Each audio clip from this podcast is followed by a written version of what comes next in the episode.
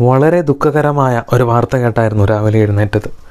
നേരിട്ട് കണ്ടിട്ടില്ലെങ്കിലും ജീവിതത്തിൽ ഓരോ നിമിഷവും എത്രമേൽ വിലമതിക്കുന്നതാണ് എന്ന് തന്റെ ഫേസ്ബുക്ക് പേജുകളിലൂടെയും നാല് വർഷമായി ശരീരത്തെ വിടാതെ പിന്തുടരുന്ന ക്യാൻസർ എന്ന രോഗത്തെയും ഒരു ചെറുപുഞ്ചിരിയിലൂടെ തോൽപ്പിച്ചുകൊണ്ടിരുന്ന നന്ദു മഹാദേവ എന്ന അതിജീവനത്തിന്റെ രാജകുമാരൻ ഇന്ന് ഈ ലോകത്തോട് വിട പറഞ്ഞിരിക്കുന്നു.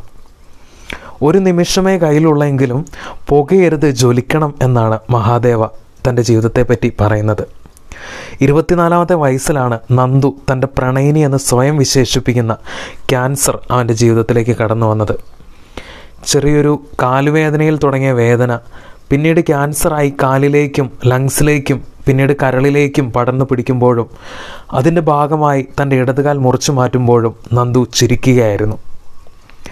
കീമോതെറാപ്പി ചെറുതായിട്ടൊന്ന് സ്റ്റോപ്പ് ചെയ്ത് കഴിഞ്ഞപ്പോൾ തന്നെ അതിന്റെ പിറ്റേ ദിവസം ഗോവയ്ക്ക് പോകുവാനും ഓരോ നിമിഷവും സുഹൃത്തുക്കളുടെ കൂടെ ആസ്വദിക്കുവാനും നന്ദു കാണിക്കുന്ന ആർജവം അസൂയോടെ അല്ലാതെ എങ്ങനെയാണ് നമുക്ക് നോക്കിക്കാണാൻ പറ്റുക? ഒരു ഡോക്ടറുടെ ചികിത്സയേക്കാൾ ആശുപത്രിയുടെ സൗകര്യങ്ങളെക്കാൾ നന്ദു പറയാൻ ആഗ്രഹിച്ചത് ക്യാൻസർ എന്ന രോഗാവസ്ഥയിലൂടെ കടന്നുപോയി. അതിനെ അതിജീവിച്ചവരുടെ അല്ലെങ്കിൽ അതിനെ അതിജീവിക്കുന്നവരുടെ കഥകളാണ്. അതിജീവനം എന്ന പേരിൽ ക്യാൻസറിനോട് പൊരുതുന്ന ആളുകളുടെ ജീവിതാനുഭവങ്ങൾ ക്യാമ്പയിനുകളിലൂടെയും സോഷ്യൽ മീഡിയാസിലൂടെയും മറ്റുള്ളവരിലേക്ക് പ്രത്യേകിച്ച് ക്യാൻസർ മൂലം ശാരീരികമായും മാനസികമായും വേദന അനുഭവിക്കുന്നവർക്ക് എത്രമാത്രം ആശ്വാസത്തിന് കാരണമായി എന്ന് നന്ദു പറയുമ്പോൾ ഒരു അതിജീവനത്തിന്റെ തിളക്കം അവന്റെ കണ്ണുകളിൽ തിളങ്ങുന്നുണ്ടായിരുന്നു. ജീവിതത്തെ ഒരു റേഡിയോ പോലെ കാണുക.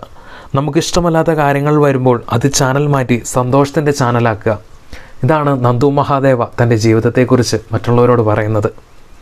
ഈ ഒരു പോഡ്കാസ്റ്റ് കേൾക്കുന്ന ആരെങ്കിലും സ്വന്തം ജീവിതത്തെ പഴിക്കുന്നുണ്ടെങ്കിൽ ജീവിത സാഹചര്യങ്ങളോർത്ത് പരിഭവപ്പെടുന്നുണ്ടെങ്കിൽ നേരെ ഫേസ്ബുക്ക് എടുക്കുക.